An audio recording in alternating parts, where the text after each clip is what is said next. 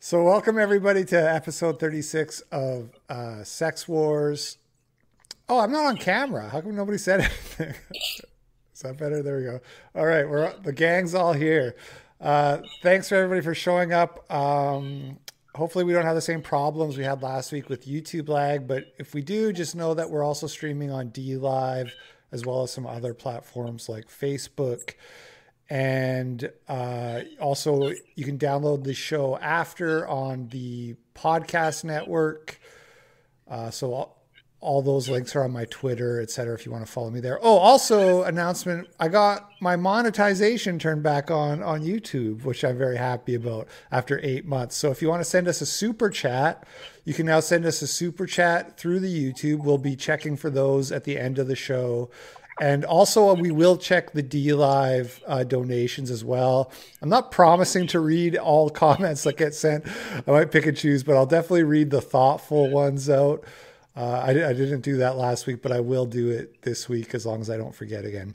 So, our guest today is Helena, somebody I really only know from Twitter. I don't know much about you. Uh, here's what I know you're 22 years old, and you at one point uh, thought you were transgender, were transitioning to become a, a boy, a man and then at some point you res- you reversed course and that's about everything i know about you.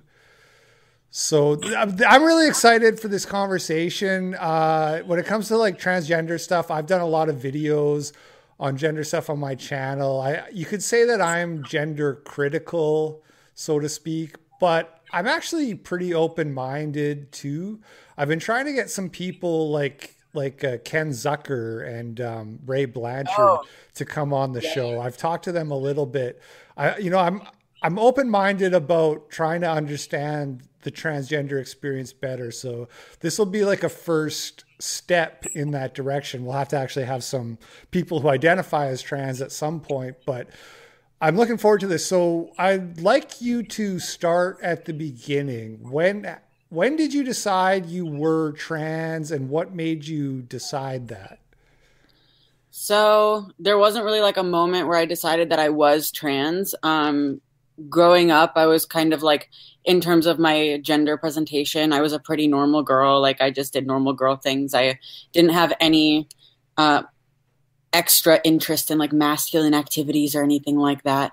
Um, but I always had like starting in like middle school, I guess, I had a lot of emotional issues. Like I had depression, I had body image issues, and eventually I found my way onto Tumblr, and that I kind of um, that's kind of the point where things started going in a weird direction for me. Um, so I found Tumblr. I started using Tumblr more and more and more and kind of like having real life relationships a lot less. Like I started distancing from a lot of my friends, or maybe they distanced from me. I don't know. In either case, um, I was pretty isolated in real life using a lot of Tumblr. And so um, you're how old at this point? That was when I was about 14 is when this started. Yeah. Um, and so at first I didn't like identify as trans or anything. I, I just considered myself like a cis ally. And so I just got really into like the social justice stuff. That was definitely the first thing for me to happen. Um, just like very indoctrinated into the social justice stuff. And then eventually uh, once I was once I had accepted a lot of those beliefs about the world and about other people, and I kind of saw everybody through these like marginalized categories and like this hierarchy of privilege and oppression. Um, that's when I kind of started. I started having a lot of guilt about myself, like being a straight white female. And it sounds silly to someone who hasn't like been through it because it's just like just log off. But for me at that point in my life, Tumblr and my social circle on Tumblr, my friends on Tumblr were kind of everything to me. I didn't have that in real life. So I was really ridden with this guilt. Um, and so I kind of started feeling like, well, maybe I am not straight. Well, maybe I am a different gender or something like that. It wasn't really a conscious process of wanting to be a different gender, but I do think that that guilt kind of played into it. Um, and so eventually I started looking into like gen- gender stuff more And at the time, I didn't really know why. I was just really curious. So I just started going on all of these informative blogs that would give you all the list of 10,000 genders and stuff that you can pick out your gender. And I just started kind of binging all of that kind of material, going on YouTube, uh, binge watching YouTube videos about trans stuff. And then eventually I decided that I was non binary. I started with Demi Girl, and it just kind of like progressed from there like a snowball effect of like I would kind of feel comfortable in one identity that wasn't too far off. Like demi girl is pretty much nothing changed for me. I didn't even change my pronouns. And then at some point I decided that I wasn't comfortable with she pronouns anymore. So I changed my pronouns to they and then eventually to like some weird pronouns like neo pronouns and it just kind of was like I said a snowball effect until eventually I reached the point of like trans man, which was the furthest away from what I started at. So um, that whole process probably took maybe a year from going from just like exploring and like binging all of that material to eventually identifying as a trans man. Did um I mean this is so sad to, yeah, to hear I, you I've say heard- that like because that, that's something that I've posited and I think a lot of people have that there's a sort of guilt and just and Yeah. just a desire to get away from these like oppressive identities. Mhm.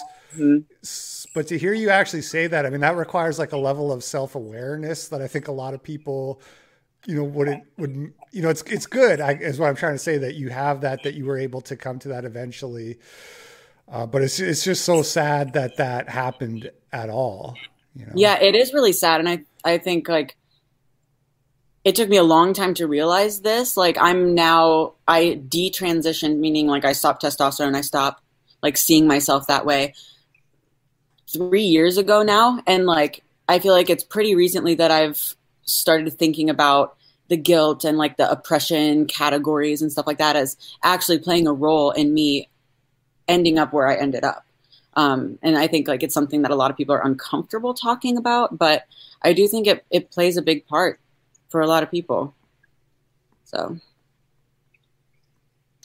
Yeah. Did you, I have more questions? But did you want to say something?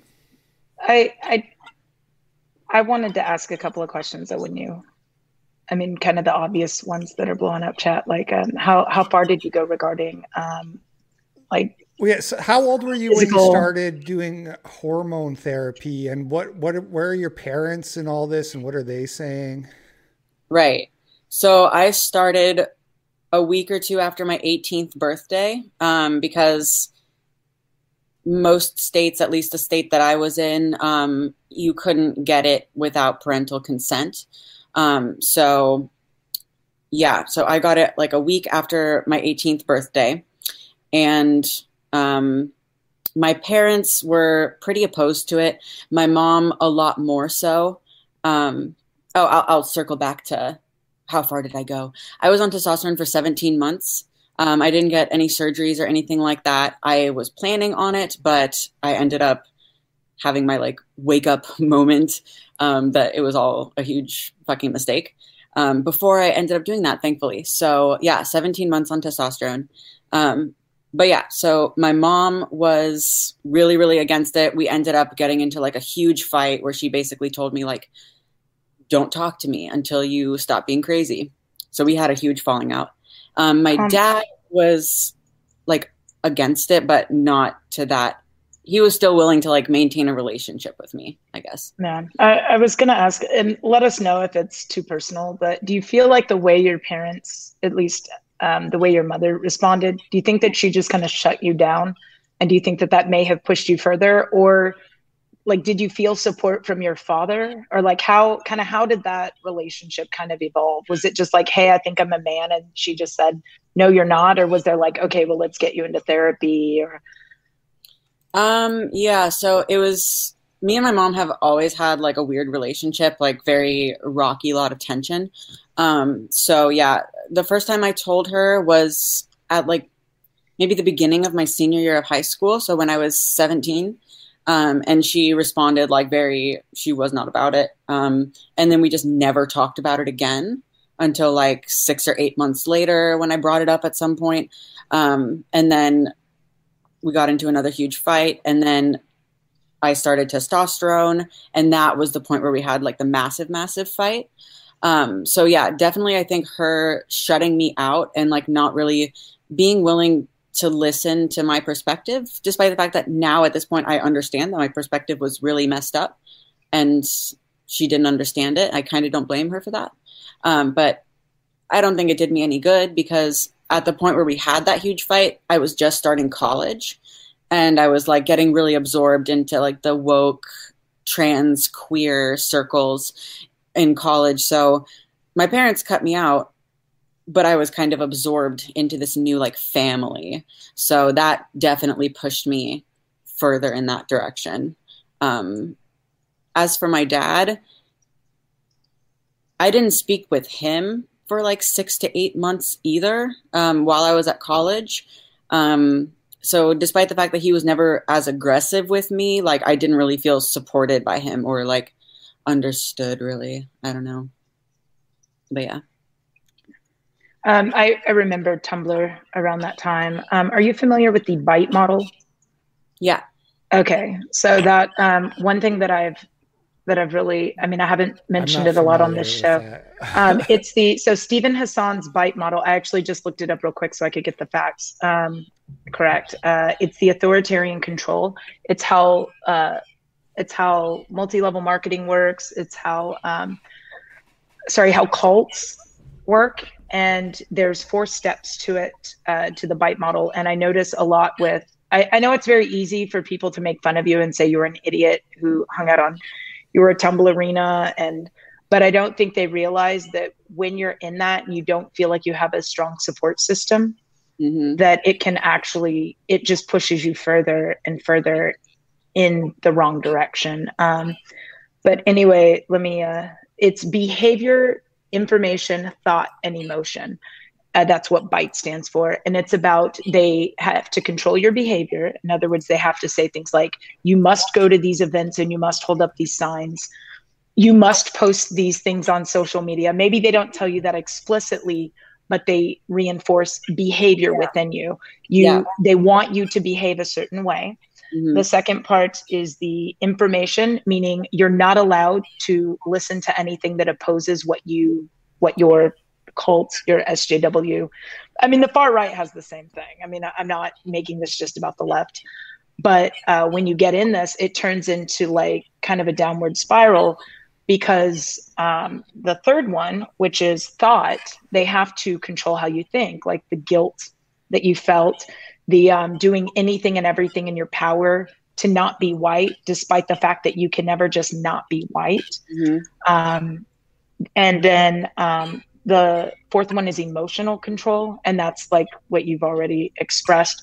But um, one of the ways that if if you go into the details of the bite model, it requires you to push away anybody who um, doesn't follow the same like rules that you follow. So if you're okay, um, HP, remember, or sorry, HP, uh, LP, remember back when they were saying that um, you should uh, cut out your family at Thanksgiving if they don't have the same political views as you, or you should shut off members. I've seen that fam- sentiment floating around. Sure, you yeah. should block friends who voted blue check marks, maybe candidate. even. Yes. yeah, things like that. That's part of the bite model. Um, it's they have to control the information that you get. Um, I've had friends who fall into it and they have no idea that there are certain things that happen politically because all of their news and all their media comes from one source mm-hmm. and that's they so they control the flow of information they control your thoughts, your emotions. You're not allowed to question. That's the other big thing. You're not allowed to say, hey, wait a minute. Um, do you think that this is going to have an adverse effect on us when we're older that we all fucking hate ourselves and we hate the color of our skin and we hate our gender? You're not allowed to question it. Do you feel, Helena, do you feel like this kind of reflects what you went through? Like, I guess specifically, I would want to know is do you have any memories of your other your like SJW friends, I don't know what to call them, like bad talking your family, your parents and stuff like that. Oh yeah, absolutely. And it's kind of complicated because on one hand, my family does definitely have its issues objectively. I mean, most um, do. yeah, yeah, exactly. But like, I, I think that leads to it, honestly. Um, yeah. I, I've talked to people. I think that when people are too far one direction, that often if the children don't respect their parents or their beliefs, that they'll swing the other direction. I think that's very common. Well, is that what it, you were it saying? pushes like, you away. Are your parents quite conservative, or you don't have you don't have to answer these questions if it's too personal? But like, are they Christian? No, I don't they... care. Um, they're not Christian, but they've always been conservative. Like they're not like some kind of like hardline fundies or anything like that. But like my dad listened to Rush Limbaugh. Um, and my mom is also conservative, voted Trump. That was a huge fucking thing in 2016. Um, so yeah, I, I was definitely kind of trying to rebel against them. But a big thing in like the trans circles is that there's like a belief that if you are trans, you literally need to transition to live because you are at high risk of like suicide and self harm and all this stuff if you don't transition. Yeah, I've heard so that a lot. So Despite if, the fact that the statistics are nearly identical, whether you transition or not, there's no conversation about statistics or anything. It's just that is yeah. the accepted truth. That's part of the bite model. Yeah, you yeah. have to you have to control the information. Exactly. Um, so if your parents don't immediately and enthusiastically accept your trans identity and then help you transition as fast and as easily as possible, that means that they literally want you to kill yourself. That like that's kind of how a lot of people think. Right. Like they're so abusive and they they don't care about you to such a degree that they're going to reject your identity and they're going to force you to live in a body that isn't yours and like all this kind of stuff. So there was like despite the fact that my family has a lot of issues and there was a lot of tension already, I feel like it was very exacer- exacerbated by the influence that I was getting from my social justice friends, both like in college and online, where there was so much negative influence towards my family to the point where there was no reasoning with me, even if like because I remember my my dad would try to have like more calm and reasonable conversations. And the whole time he would be talking i would just be like no shut up shut up shut up. Like i would just refuse to engage in a conversation on any level. I would just tell him shut up transphobe shut up transphobe. Like just shutting it down. Um, so i think that without that influence that was kind of pulling me away from anybody who disagreed with my trans identity by telling me that by disagreeing with my trans identity, they didn't care about my life and safety. Um, I think things would have gone a lot differently without that influence. What, uh, ha- having been through what you've been through and having sort of the insight that you have, what advice would you give to parents who are going through what your parents went through? Like, how, what do you think that they could have done better and and how would you recommend people to try to approach if they're if they're dealing with this? I think that for a lot of these kids the trans identity apart from the undue influence from like social media and stuff but just like on a personal emotional level the purpose that it serves in the psyche of a lot of these kids um, it's a way of interpreting other emotional distress. So a lot of them already have body image issues. There's a huge overlap between girls who identify as trans and girls who have eating disorders. Like there's entire communities just for trans men with eating disorders online. Um, and so there's all sorts of other stuff. There's disproportionate amount of kids with childhood sexual abuse, other kinds of trauma. So it's kind of like a vector for explaining and understanding these complex emotional things that are going on um, when they're too young to really fully grasp the reality of what is going on inside their heads.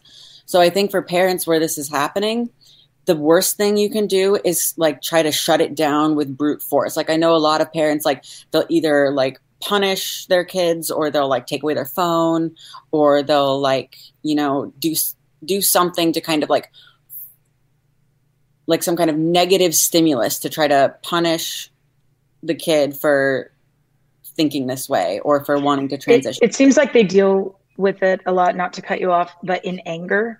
and I think that parents um, parents need to be better about um, showing concern where it's not where they're not mad because I'm sure a lot of teenagers um, and to be quite honest, that your brain isn't fully developed still yeah. to this age. I mean, it takes 25 for some for some people it takes longer, but um, there's that's partly why we don't allow people underage to transition because they, they just can't make a decision like that. Yeah. Um, and I am I am very open minded about transgender. I believe that it's or the the whole like lifestyle, whatever you want to call it. Um, but I am very against transitioning children for that yeah. reason. Um, but you know, I mean, yeah, I see you're friends with Blair on Twitter. I think she follows you, and yeah, um, there's um, there's a lot of different ways a, a fully grown, mature adult can live their life, um, and I think that that's fine. But I really don't like it when we get our children involved and that's where I draw the line. And I've seen people online say that um, they think that parents should have their children taken away from them if they don't transition, if they don't allow. And I'm talking as young as three to five. And that's so, what I'm talking about. It's like stuff like that that reinforces, like when you hear this kind of stuff and you're a trans young person, a trans identifying young person, when you hear this kind of stuff that parents should have their kids taken away because it's that abusive to not let your kid transition, like that's kind of what reinforces the idea that your parents are out to get you. Your parents want you to suffer. Your parents want you to die. Your parents are abusing you. Like that, that kind of. Yeah. Just one other one other aspect of kind of the bite model and the cult behavior that I was wondering if you um, if you experienced was the love bombing. That's where the people around you that support you um, love you and reach out to you and are very kind to you and offer to be your new family. Did you experience that, or was it mostly um, just kind of random people on the internet? Like, did you have people that got really close with you and like tried to support you and tried to push you in that direction? Um, yes, but in in kind of different ways. And I do want to finish answering that question okay. about the um at some point. Okay, but, we can circle back. Yeah, um, but yeah, I love bombing. Okay, so on like Tumblr, it was less overt. It was just kind of like when you do something that signals that you're of like a marginalized identity, you get special treatment in a way. Like you kind of get like put above other people. And so when I came out as trans, I got a lot of attention for it. When I changed my pronouns, I got a lot of attention for it. I started gaining a lot more followers than I had previously. Um, I could make posts and have opinions about issues that I was not able to previously have opinions on without getting yelled at by a lot of people. Um, and so there was kind of love bombing in that way, not so much like people reaching out to me or really trying to get close to me or anything, but I did kind of, I felt like I was in the club, so to speak. Um, like I could, I could be part of these like trans kind of hard to explain. Um, but I guess on Tumblr, there's like, or at least at that point, I don't know how it is now. We've seen it. He, yeah. and, he and I have seen it. I mean, you see, yeah. you see this on Twitter all the time. Yeah. People have their little c- coming out posts, and they'll get like twenty thousand people. You know, it's like throw a parade for this person yeah. because they're gay. It's yeah, a, it's a the, little bit weird. I, I noticed too um, that there's a YouTuber Philosophy Tube who came out as trans yeah. recently, mm-hmm. and I was really curious. So I checked on Graph Graphtreon, which is a website that graphs your Patreon support. And the day that Abigail announced she was trans, it's just like a spike of like mm-hmm. 16,000 new Patreon signups yeah. on one day. Yet they always That's say, I know I'm going to lose a lot of followers by doing this. Yeah. I know oh, I'm, oh, I know. Yeah. They always, oh, they always say, I know this is going to lose me yeah. popularity and they, they launch. Yeah. That's definitely a thing. Yep. Yep. And part of it is, is almost like you'll be you'll be on Tumblr or any site or even like Twitter or YouTube. Like you'll be some kind of content creator, whether it's like legitimate content or you're just posting. Um, and there will be people who are following you and they're enjoying your content.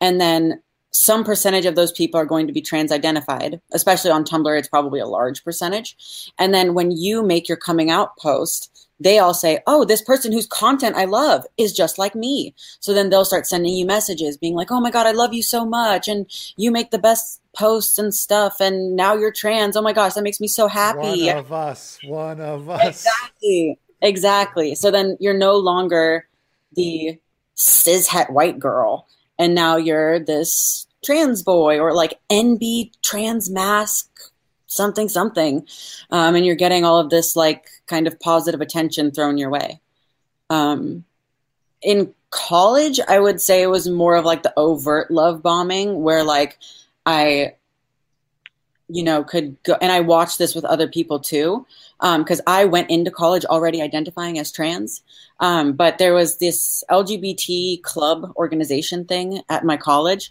and I actually lived in like the house. Like there was a there was a house for this club, and I lived there. Um, but yeah, um, definitely, I was one of the only trans identifying people there who was actually transitioning. There was a lot of like non binary people, but not a lot of people who were medically transitioning. So I was one of the only ones. And so I definitely got like a whole lot of attention for that. I was treated kind of like, I was treated very special. Um, and then I had a friend who was also transitioning and she was black. And so she got like so much attention. They would like ask her to make presentations and like all this kind of stuff and just like always oozing with this positive attention. Um, and when I was watching it happening with other people who didn't come into college identifying as trans, they just came to the LGBT club to like check it out and stuff, and just eventually started identifying as non-binary and then trans and then all this kind of stuff. Like I kind of when I look back on it, it's very clear that the love bombing was absolutely happening for these people while that identity was being formed. So I've I've absolutely yeah. you were getting positive feedback for your mm-hmm. behavior. So. Yeah. Uh, so I have more questions, but did we did we get back to the other thing that are we all caught up now? Uh, the parents thing. Yeah, yeah. Did we get everything out? Uh, no, I was I was gonna just say one more little aspect. So, keeping in mind that this trans identity, I feel like a lot of people think it's just like kids being stupid or kids just being crazy or rebellious. Like, yeah, that's true, but how it functions in the mind for a lot of people, it holds a lot of emotional significance and it's more than just a crazy idea that they come up with in their heads. It's serving a purpose. And so I think a lot of people a lot of parents need to understand that when something is serving such an important purpose, you can't just squash it out and you can't exactly reason it away either. I know a lot of parents will try to like show their kids articles and show their kids data and mm-hmm. study and all this kind of stuff and just like that just to a 15 year old who's like you said their brain isn't formed and also they're operating from an extremely emotional irrational level that's not going to work feelings don't care about your facts exactly exactly so the most important thing for parents is to just maintain an emotional connection and don't jeopardize that emotional connection even if it means putting up with your kids saying dumb shit and your kid potentially doing really dumb shit. Because your only hope of actually helping to like bring them out of this is to make them feel like they have support and they have a little bit of stability. But because- not sorry now uh, we'll finish that because i because i wanted to kind of add a little bit to like an opinion at the end. Yeah um, i was just going to say so the stability and support yeah stability and support because chances are whatever they're going through it feels very unstable to them like whatever they're kind of using the trans identity to funnel their feelings into. Um, yeah, stability and closeness and feeling supported really helps, even if it doesn't have immediate results of like convincing your kid that you're right and they say like, "Oh, I'm sorry, I'm not trans. Never mind." Um, that's not really realistic. So that's what I would say to parents. Okay. Um, but one other like opinion of, of my own um, would be um, that parents shouldn't be overly enthusiastic because if the kid starts to question themselves, maybe be supportive like you would with anything else. But like I, I want to actually learn how you grew out of it or how you transitioned, detransitioned back. Um, is I think if parents are overly supportive and they derive their love and their attention on social media by being the parent of a transgender. Yeah. um, then I think now you have more people you're letting down. It's like, hey, mom and dad, I know you're like president of the HOA because I'm trans, but I'm not trans anymore. So yeah. just, I guess, for parents, I mean, I mean conservative parents probably fucked. wouldn't. Honestly, I know, like, no, but what I what I what I'm saying is that like better. don't. What I'm saying is that as parents, don't be so overly enthusiastic, like "Yay, let's go buy dresses," or but you could support your child and love them and try to figure out what it is that void that they're trying to fill. Exactly exactly. Like it's not about whether or not you should be against or support it. It's more of just like doing things that show your child that you genuinely care what they're going through. So like asking them questions about how they feel, not like gotcha questions about their ideology, like questions about what is on their mind, what their thought process is, getting to know them, getting to know what they're going through, doing things with them. Because I know like there's a lot of parents, and this was my situation where there was no real relationship between the parent and the child. And I have a, a lot of friends like that. And the parents just kind of met the the trans identity with like that brute force approach um, when there would have been i personally would have felt so much better had my parents like sat down and had conversations and like tried to understand what i was thinking and feeling. So and mm-hmm. and in terms of my friends whose parents have taken that approach it's usually strengthened their relationship and ended up preventing a lot of shenanigans. Yeah Okay, I, I want to ask something, and this kind of dovetails on what you were just saying about understanding what you were thinking and feeling. S- something I hear from trans activists a lot is that it's very difficult to transition too like too difficult they'll say like you have to go through all this psychiatry and and this and that and prove that you're trans how hard was it for you to get start taking testosterone once you decided that's what you wanted to do? And and just describe the whole process. Yeah. So that is the biggest lie ever told. To such a degree that when I got my testosterone and I was leaving after getting my first shot, I was like, huh, that was way easier than I thought because I, I had this lie in my head that it's so hard to transition yes, and trans people start at the beginning like i, I yeah. want to hear the whole process. You decide you want to get testosterone what, what, do you do? You go to the phone book you like like i want to hear it uh, all. no so i looked up i live in cincinnati. I lived in cincinnati at the time. So i looked up like informed consent hrt cincinnati because informed consent is basically um, you go into the clinic, they hand you a piece of paper that has risks on it, and then you say you sign the paper indicating that you've read the risks and you accept the risks, even though that's a whole other discussion as to whether those documents are actually thorough. They're not. Um, so yeah, that's what informed consent is. Um, so you don't really need like any kind of right. You're basically waiving the liability yes. for them, Correct. and then you just get the shit. Correct. Um, so okay. I looked up informed consent Cincinnati, didn't find anything, found something in a city a few hours away because at this time, this was in 2016, there was not nearly as many gender clinics or informed consent clinics right. um, as there are now. It's like, I don't know the actual statistic, but it's like exponentially growing. Spreading like wildfire. Yeah. Way. yeah. Um, so I went online. I made an online appointment. I picked my little date on the schedule. Um, the day of my appointment came. I drove over there. Um, I talked to a social worker for like 20 minutes.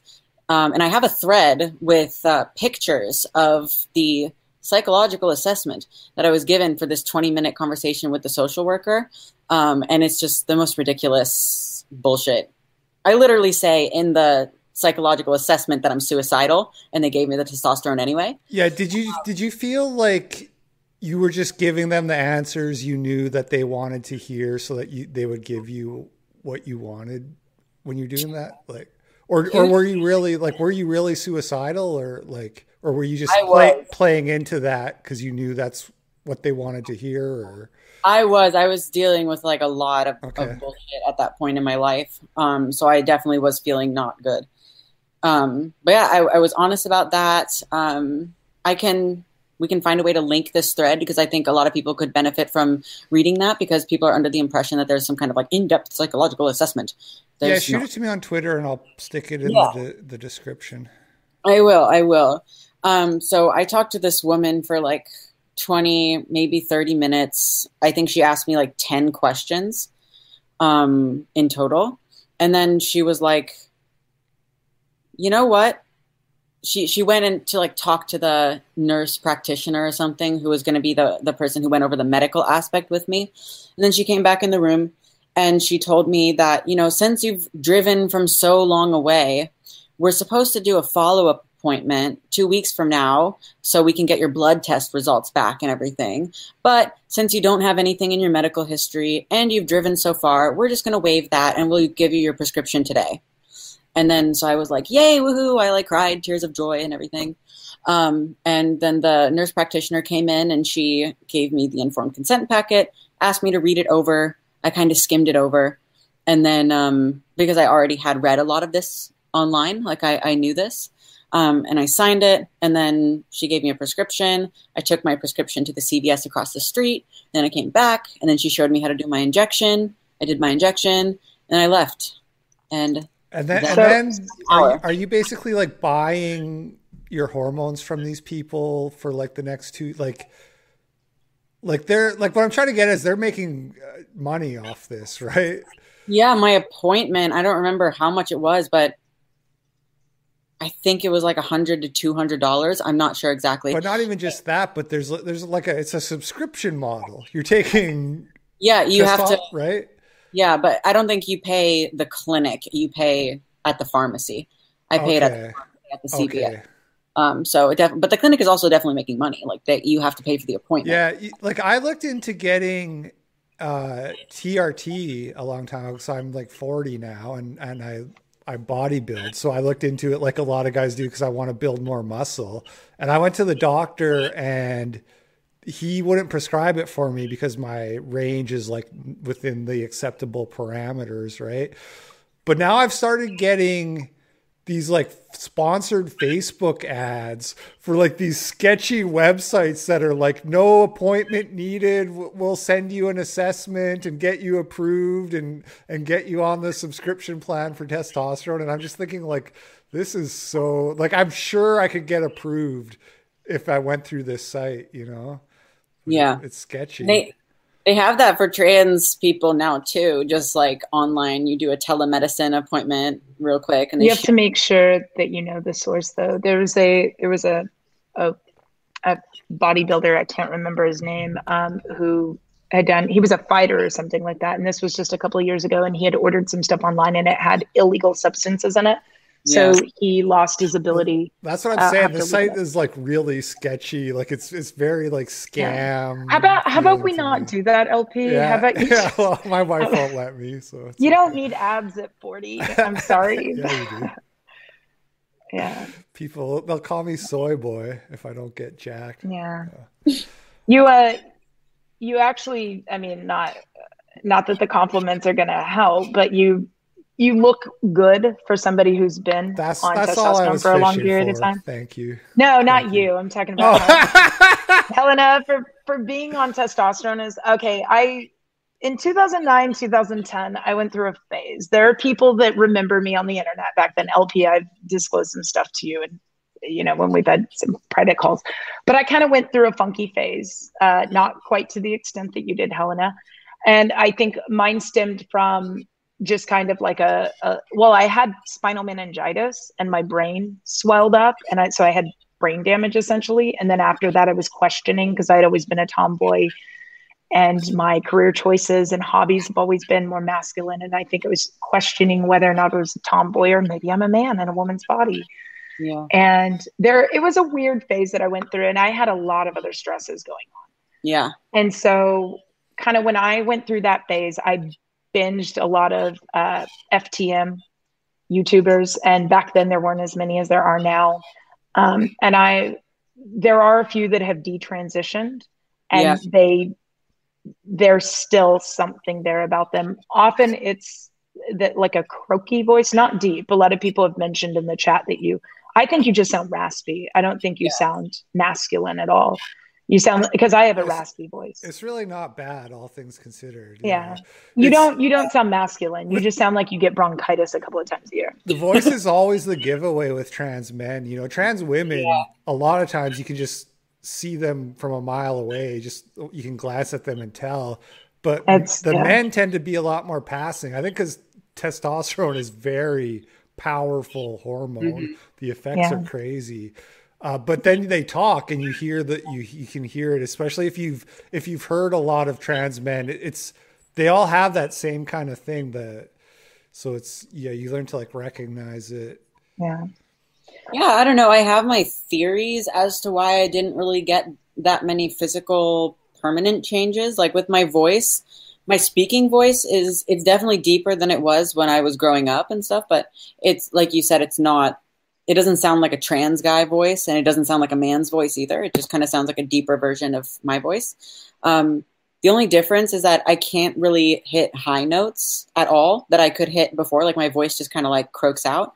Um, but I can hit really, really low notes, like freakishly low notes. So that's kind of the the difference in my voice. But like physically, I agree. I I feel like I look good, um, and I feel like I've gotten really lucky with that. Did you I mean, did you notice any like whiskers or did your skin? Because one of the first things that a lot of uh, FTM um, notice is the skin, uh, it gets oily. Yeah. And the body odor and the breath, like because the testosterone, you get those. Uh, and I don't know how long it takes for the hair. I guess it's just, you know, based on your genetics. But did you notice like your skin getting different? And did you get acne or anything like yeah. that from the testosterone? I got all that. I got all that for sure. Um, hair, not so much. I have like a couple little hairs that will crop up, and I just pluck them. So it's not that you'll get those when you're old anyway. yeah, but yeah, uh, not a lot of of changes, which at the time was frustrating. But now that I, I don't want to look like a man anymore, uh, it's a good thing. So yeah. So let's hear now. How did you what when did you realize you you wanted to stop? Like what you, you, mentioned already you had the kind of like the eureka moment. Can you just go a little more into into that whole thing? Yeah. Um so i guess i should start out because it, it i did have a eureka moment but there was like a lot leading up to that where it was just like building up and building up and then eventually the dam just broke um, and i couldn't lie to myself anymore. But so i guess before I started transitioning, I had this fantasy in my head that like, oh, this is the answer to all my problems. When I transition, like I'm finally not going to hate my body. I'm finally not going to be socially awkward. I'm finally just going to feel like myself. I'm going to feel at one with myself and the world and everything. All my problems stem to the fact that I haven't transitioned. That's kind of like the mindset that I had. Very immature teenager mindset. Um, so I started transitioning, and that fantasy was not coming true. And I kind of had this attitude of like, oh, it just hasn't been long enough. It just hasn't been long enough. The testosterone hasn't worked as much as it should. Um, blah blah blah. I had all of these different excuses. And then when I went to like trans circles online, at this point I stopped using Tumblr, but I started using Facebook and Reddit. And I would make posts being like, hey, I'm transitioning. I've been on testosterone for a year and I feel 90 million times worse. What gives? And people just be like, oh, just keep, stay strong, keep holding in there. Like, don't give up, don't detransition, blah, blah, blah. And I would be like, okay, I'm, I'll do that. Um, and then just like more stuff started piling on. Testosterone was not good for me mentally. Um, they they tell you that it can exacerbate mental health issues but they just say that it can kind of destabilize you. They don't go into detail of like what that can look like. For me that looked like severe severe severe anxiety to the point of paranoia constant panic attacks. Like i was just a hot fucking mess. Um very very suicidal. Ended up being hospitalized twice during this period for like mental health reasons and I was just the fantasy that I had was not coming true. It was the exact opposite. I was a hot mess. Um, I was having a lot of pain. Um, with testosterone because your reproductive organs they need estrogen to function. Having testosterone in there and like lowered estrogen, it can cause a lot of problems in your reproductive organs. I think I'm fine now, but at the time I was having a lot of pain, um, just like period cramps times ten all the time. Um, and so all this stuff was kind of like building up. I hated my life. The fantasy wasn't true. I didn't feel any better about my body. I kind of felt like a genderless mutant. I didn't really feel like a man, even though towards the end I passed. Like I got consistently seen as a male. Um, but like when you go home and you take your clothes off, you still have a female body. So I, I, like- I think about that a lot because I've read that trans women the the most common way that they have sex is like penis in vagina and I just think to myself, it's like you're worried about me using a he pronoun, but, but that's not going to trigger your dysphoria. You know? Yeah, yeah, yeah. But I yeah. mean, I there's a big difference between somebody who uh, found out through Tumblr as a teenager, and there are, I believe that there is real gender dysphoria. Um, we're yeah. from the age of five, six, seven. I don't believe you had true gender dysphoria. I believe that you had kind of like a a socially enforced similar to how a lot of these people do which i have a feeling we may cover because it's been taking up the whole screen but um, i did have one other question please tell chat to fuck off if you don't want to answer this but was there any change in your sexual orientation or did you have any interest at all in relationships um, i know you were underage through most most of your time that you consider right you said you were like 16 and then yeah, you were 18 when you transitioned. Yeah, I was 15 when I started getting involved. Did you consider yourself gay or what? Yeah, so this is a fun one. Um, so because of this kind of like guilt complex that I had when I was 15 on Tumblr, um, I started calling myself bi. Looking back, I don't think I ever really had any genuine like attraction to women. Like I can look at women and I can tell that they are attractive, but like growing up, objectively. Never, yeah, yeah, objectively, but like you can appreciate up, my jawline. As well. Yes, I can. I can actually. Um, um, that that actually, just so you know, um, to kind of not that this is about me, but th- what kind of fed into mine was that I'm five foot eleven and I do have a very pronounced jawline, and I'm very tall and I have very large hands and feet. And um, I think that fed into it for me that I had body dysmorphia, but in a different way. I was never overweight. I was always very thin and very tall and clanky. Mm-hmm. So for me, it was that I didn't feel natural in my own body. So I must be a guy. But I, I didn't go through the transition. I just kind of, you know, I I was just awkward, you know. Yeah. So me too. I just ended up going through the transition. but, um, I'm I'm glad that it did turn out the way it did with you, and um, that you kind of came to your senses. Um, and it, you know, I mean, Before you, because like, because I, don't, I don't whatever. consider you to have been truly could have been worse. Could have been yeah, dysphoric. Yeah, because and only because you weren't genuinely dysphoric. I mean, there are people I know someone who has been um, MTF for so many years. And I met him right around his transition period. He was in his early 20s. And he's very passable, but he's also not white. He's mostly Asian.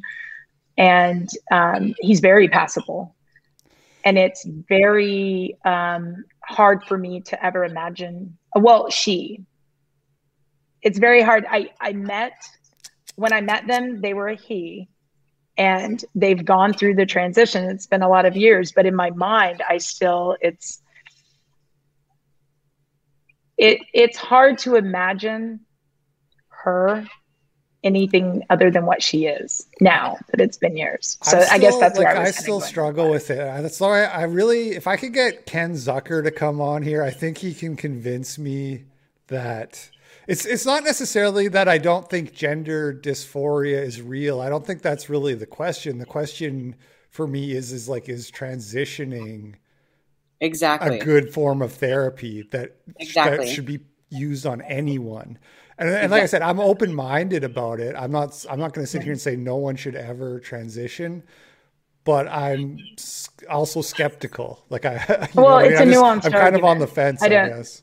Yeah, it's a nuanced argument, and that's yeah. why I don't think that there's. I don't think we can paint the subject with a broad brush because as as much as we can giggle and laugh at things like the GameStop uh, trans ma'am, we can laugh at things like that when it's just absurd people being absurd.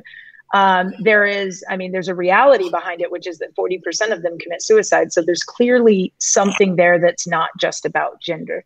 And that's like you said, the issues we were dealing with. Do what now? That that 41% statistic isn't even true. It isn't. Okay. What uh, what is it then? Because I, I I've just always I can send I, you a very good article um, that goes into these studies. It's like all sorts of tricks that get pulled where it's like they'll they'll survey people and they'll say, you know, like, have you ever attempted suicide or had suicidal thoughts? And people will answer yes to having suicidal thoughts, and they'll count that as a suicide attempt. Okay. A lot, um, a lot of the science is sketchy on yeah, that stuff. Yeah. You, Do you think? You know what I mean? A lot of the when they when they have the studies that show the positive outcomes, a lot of it is based on surveys where the response rate is low, and it's like, did these people kill themselves, and that's why they're not responding? You know what I mean? And then they're not getting included in the thing. Exactly. So the self-reporting is probably the biggest issue because. Um, like you said, when you had to take a, a, a, quiz or whatever it was, the the intake form that you had to do it uh, when you got your testosterone, is self-reporting. We we all we're all going to report what we want the outcome to be. Yeah, and I think um, you know if there's a bunch of young trans people out there who want everyone to believe that they're suicidal they maybe will lean it doesn't mean they're lying but they'll maybe lean more towards the days that they feel down about themselves and say yes i'm suicidal. Yeah. But also this um, even if the the 41% statistic were accurate it's very manipulative to use suicide to shut down discussion about what genuinely is a complicated issue about medical ethics and mental health like it's it's very manipulative to use suicide to shut down discussion about that because just because if hypothetically 41% did kill themselves, just because 41% of trans people kill themselves, that has nothing to do with whether or not they should transition. That just means that these people with these common symptoms have extreme distress. What do you do with that distress? What is the ethical approach to that distress? It so. feels almost like emotional blackmail because no parent no parent wants to lose their child. So if I myself had to choose between having a transition teenager or a dead teenager, I would bend the knee. I mean, it's like you you'll at least do it long enough for them to figure out that that's not what they want. Yeah. If you genuinely believe that your child has the um, the ability and the you know the desire to kill themselves, you'll definitely do what they say. Or at least maybe I wouldn't go to that extent. I would probably get them professional help. But, but I think a lot of parents would. Exactly. In any other situation, if someone has suicidal ideation to the point where it's a crisis, it gets treated as a crisis. Like there's, I've also like uh, dealt with an eating disorder, and I've known a lot of people who have dealt with eating disorders, and there's a lot of people out there who like the the struggles that come with having an eating disorder, whether it's like the constant thoughts about it, the um, the the body hatred, the extreme negative emotions when you gain weight, for example, can make can result in very intense suicidal ideation.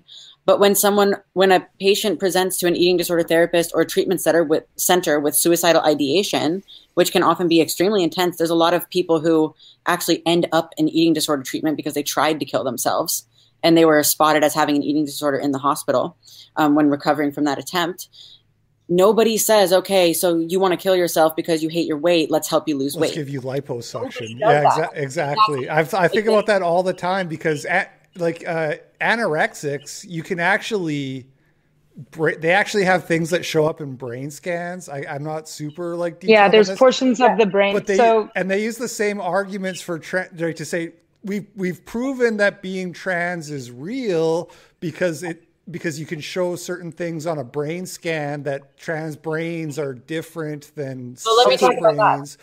Can Let I? And I, I want to jump in because I've got some. Okay, but anyway, just to finish my point, but you can also prove that anorexia is is real on a brain scan, but you don't treat anorexia with liposuction, right? Exactly, exactly. The Um, portion, okay, the portions of the brain that are shrunken in an anorexia or in an anorexic are portions of the brain that shrink due to starvation as well. So it could be causation, not correlation.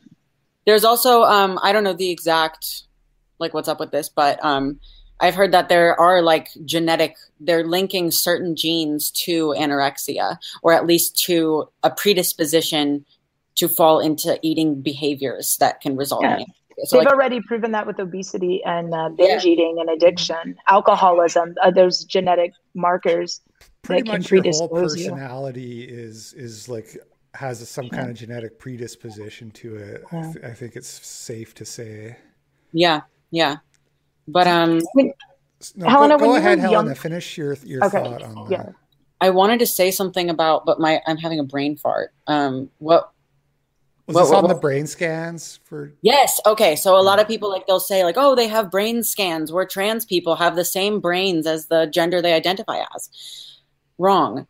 Um, the actual studies that they have with the brain imaging um, were only done on males, first of all, and the commonalities were between gay male transsexuals and straight females. Right, and, Meaning- and gay males are more like straight Yeah, females they've- too. Right? Yes. Yeah. And their estrogen levels are closer.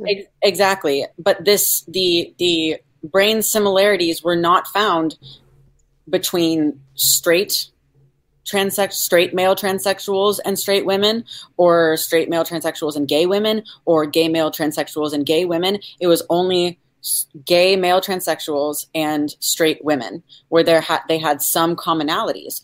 So it's more this is more likely indicating that there is a similarity in the brain between gay men and straight women. And that probably has to do with all of the factors that can result in sexuality uh, varying between people. Um, so it's it's more of a indication of the similarities between sexuality as opposed to trans people have the brains of the gender they identify as. That's not true. Um, but what they have found is that there are abnormalities for some types of gender dysphoria, so like the, the type of gender dysphoria that you mentioned before, um, where people have had it since childhood, it doesn't go away, it's very, very persistent. Um, they have found in some people that there are abnormalities in the part of the brain that map how your brain sees your body. So, like, there, there are parts of the brain that kind of orient how you see your body in relation to the world, um, like what your mental image of yourself, basically, like how you're, when you're walking through life, what is your mental image of yourself to the point of it's very hard to explain. There's like other types of body dysmorphia people yeah, the can have. where, like, personification. peop- Yeah, guys can like think that they're too scrawny. Women can think that they're too fat, and these can mm-hmm. also be more mental than like you just Yeah. literally like not. e- You look in the mirror and you don't even like see what's actually there, right? And with a lot of people who have body dysmorphia, it's not just when you look at yourself, it's like actually like you it's almost like phantom limb. Because I've had body dysmorphia too. Um, and it's almost like phantom limb where like you feel your brain literally perceives you as being this thing that you're not actually. So they have observed that in some cases of gender dysphoria. So yeah, well, when the media perpetuates a culture that in, reinforces that you go that direction, it's going to be more. It's kind of like the, um, you know, if back in the 90s, I know the media used to come under fire over um, always promoting skinny, skinny, skinny, skinny. Everything was always, you know, girls were always scrawny. Um, and they were under fire for that. But now that they promote transgender and they promote all these other, you know, polyamory things, um, we don't have to get back on that subject, but the um, the media perpetuating this kind of culture of like trans is the new thing to be, then I'm sure that it it kind of pushes you in that direction more so than it than it would have So I think LP, this is where he would say that shaming works.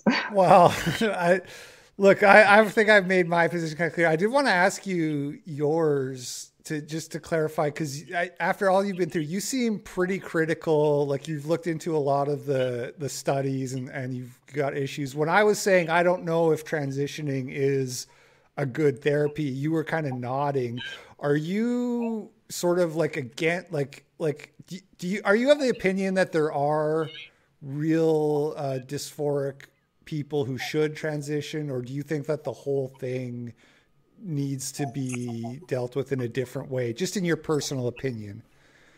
So, and it's okay if you don't know, because like I said, I don't really know either, but I'm just curious. No, I, I definitely have an opinion on this. It's just it it takes a little bit of reorienting how you look at the issue. So the way I look at it is that dysphoria is a mental health condition, potentially in some people a neurological processing condition. We don't know enough about that, but um, re the thing that I was just talking about with uh, the abnormalities in the parts of the brain that process your body. Um, it could be a genuine neurological condition that would require some kind of different kind of treatment. Um, so that's what I believe gender dysphoria is. I do believe there are people who have it. I do believe there are people who are born with it. I do believe there are people who, in some ways, could psychologically benefit from transition. But that being said, medical transition is a medical issue. And doctors and all medical personnel or medical practitioners, really, um, their primary purpose is to keep your body healthy. And when you give someone cross sex hormones, that is not making your body healthy.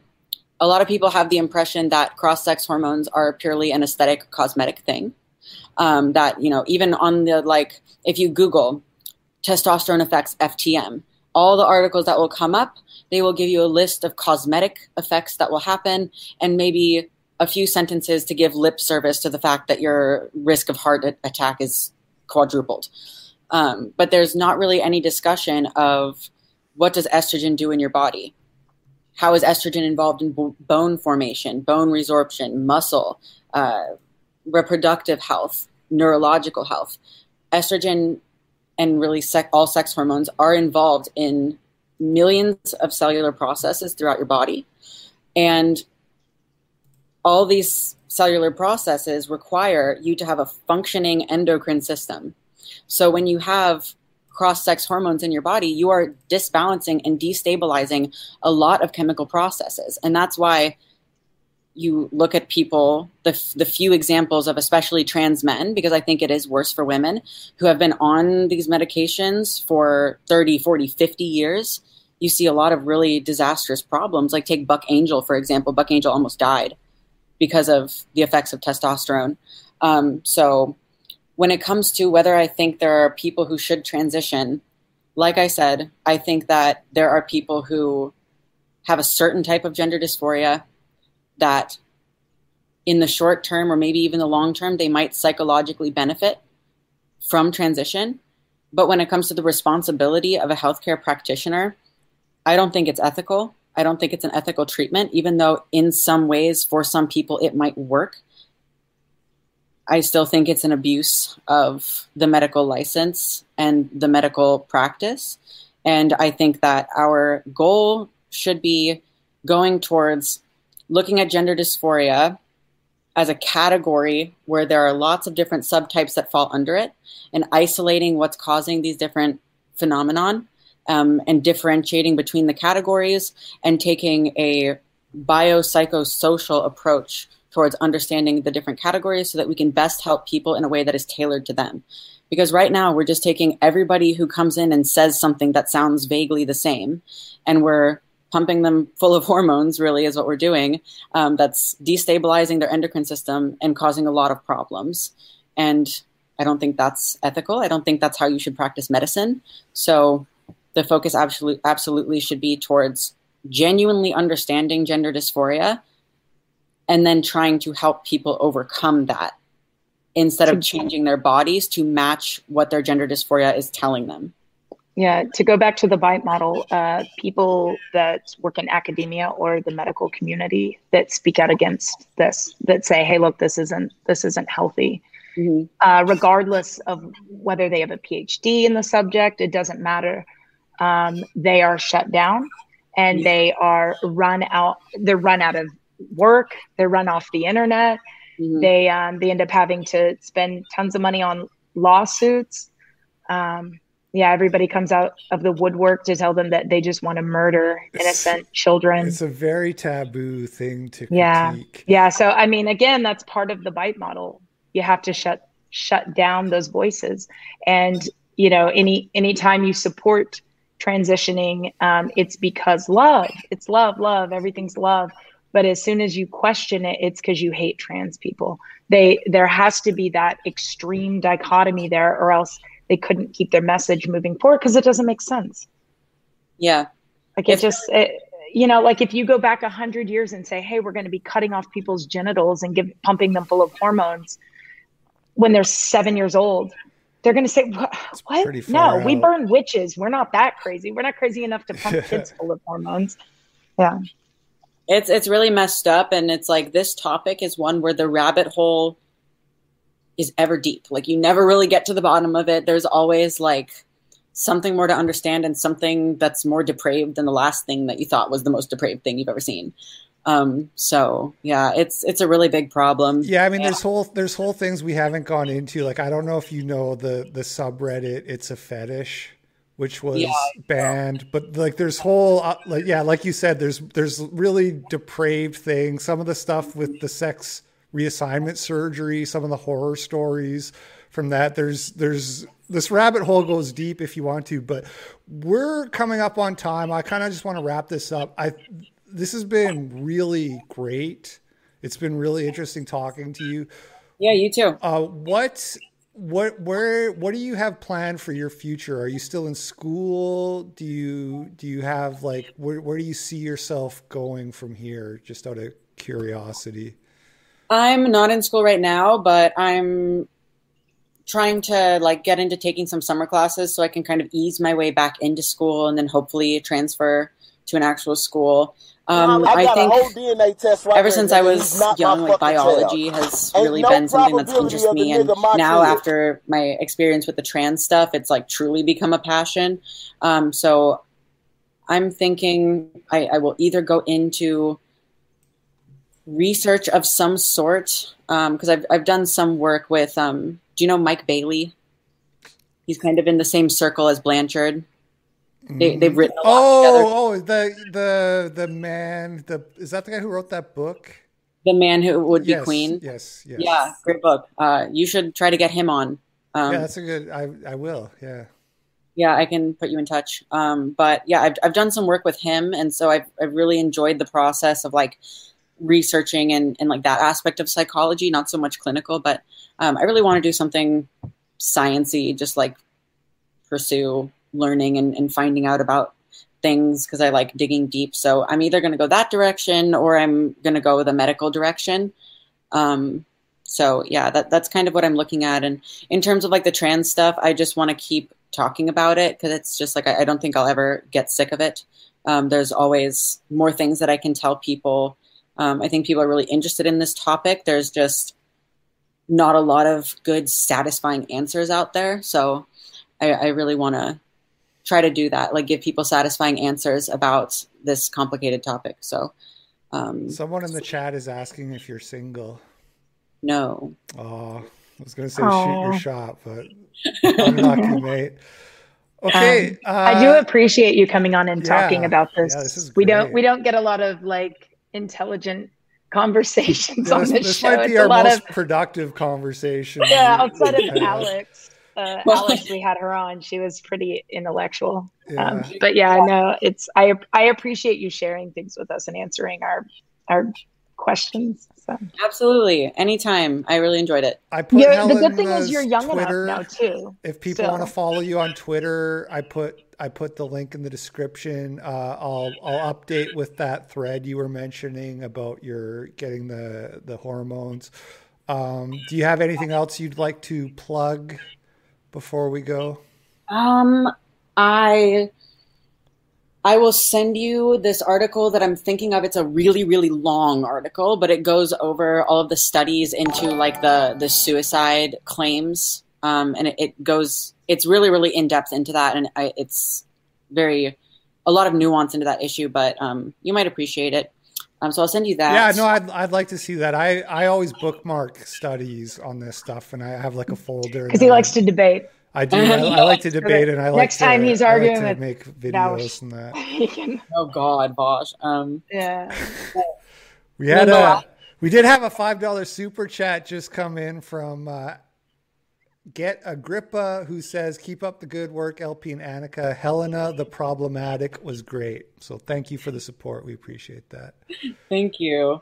Um, last thing I'll plug is that me and a couple of friends are working on kind of like a paper talking about um, taking this from the angle of like looking at exactly how hormones affect the body um, and why there is an ethical conflict with like a medical practitioner prescribing transition as a solution when really it's causing widespread disease in people's bodies. So um, we're going to be interviewing endocrinologists. We're going to be doing a lot of research for this. Um, not sure when it's going to actually come out because we're in the process of writing it right now. But if you are interested in something like that, give me a follow on Twitter and you will see it. So that sounds great. Okay, everybody. I think we can uh, leave it there. Thanks everybody for watching. Thanks to our wonderful guest Helena, and I hope you guys enjoyed it. Uh, you know, leave comments, likes, etc. Subscribe. You know, uh, share, share to your social media. Blah blah blah. All right. Thanks everybody for watching. We'll catch you all on the flip side. Oh, I almost forgot I have an outro video. I was gonna like just hit the end button, but peace out. 是。呵。